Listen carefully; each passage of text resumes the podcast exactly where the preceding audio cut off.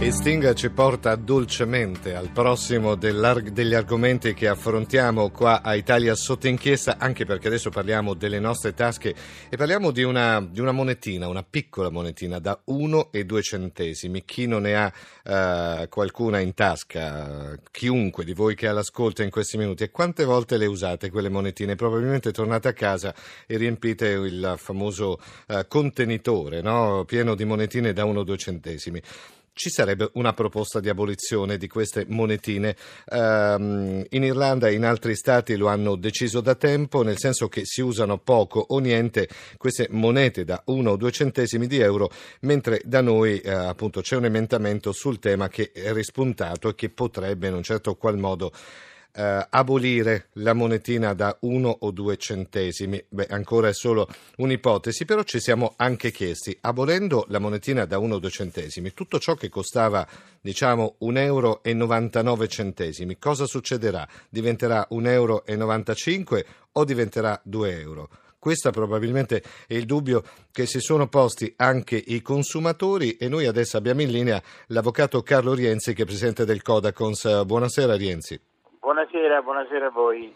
Secondo lei che succederà? Sarà a rialzo o a ribasso? Se, se, va come è andata quando siamo passati all'euro sarà un massacro, perché quando siamo passati all'euro io ricordo che il supplì costava a Roma 500 lire, lire sì. il 31 di dicembre e il giorno dopo... Eh, scusi, eh, scusi io... se sorrido, no, perché ci sono degli ascoltatori che uh, sono, eh, stanno comunicando con noi attraverso i vari sistemi che abbiamo e molti eh. scrivevano e lo chiedi pure, sicuramente a rialzo, perché insomma lo danno per scontato i nostri ascoltatori. Io, il giorno dopo io l'ho trovato praticamente a un euro, sì. cioè a 2000 lire mm. ex. Mm. Allora quello che noi siamo d'accordo a eliminare queste monete perché non servono e costa produrle, ma se deve diventare un'altra volta un mezzo per la speculazione, per dar soldi ai commercianti, a chi fa il furbo, questo non va bene. Quindi ci vuole una legge rigorosa che obbliga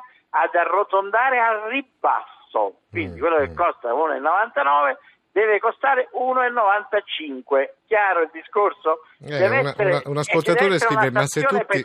Certo, eh. un ascoltatore scrive: Ma se tutti i prezzi civetta finiscono col 99, certo che è una fregatura, perché in effetti questo è vero, no? Si tende anche psicologicamente a scrivere 1,99 euro, sembra di meno, in effetti sono 2 euro poi in sostanza, quindi. Esatto, però se noi facciamo ecco. questo obbligo di, però di un'altra, un'altra, cosa che magari eh. anche molti ascoltatori sì. si chiedono, il passaggio all'euro beh, è stato un passaggio epocale, indubbiamente lo abbiamo vissuto eh. tutti con un po' di confusione all'inizio perché non eravamo abituati ai centesimi quando ancora c'era la lira, però poi è successo che il controllo in effetti su quello che era uh, la giusta gestione dei prezzi è mancato ed è mancato uh, veramente nel nostro paese rispetto ad altri paesi europei perché non c'è stato un controllo? Oggi perché dovrebbe esserci invece un controllo maggiore? Ci sarà questo controllo maggiore? Ripetiamo, siamo ancora nelle ipotesi, eh, perché sono un'ipotesi quella dell'eliminazione di uno dei due centesimi. No, non c'è stato un controllo perché noi avevamo chiesto di tenere il doppio prezzo, ma per molto più tempo, mm. perché solo col doppio prezzo il consumatore si rendeva conto che quel prodotto che in lire costava 500 lire era poi venduto a 1000, a 1500, a 2000, cioè a un euro per esempio.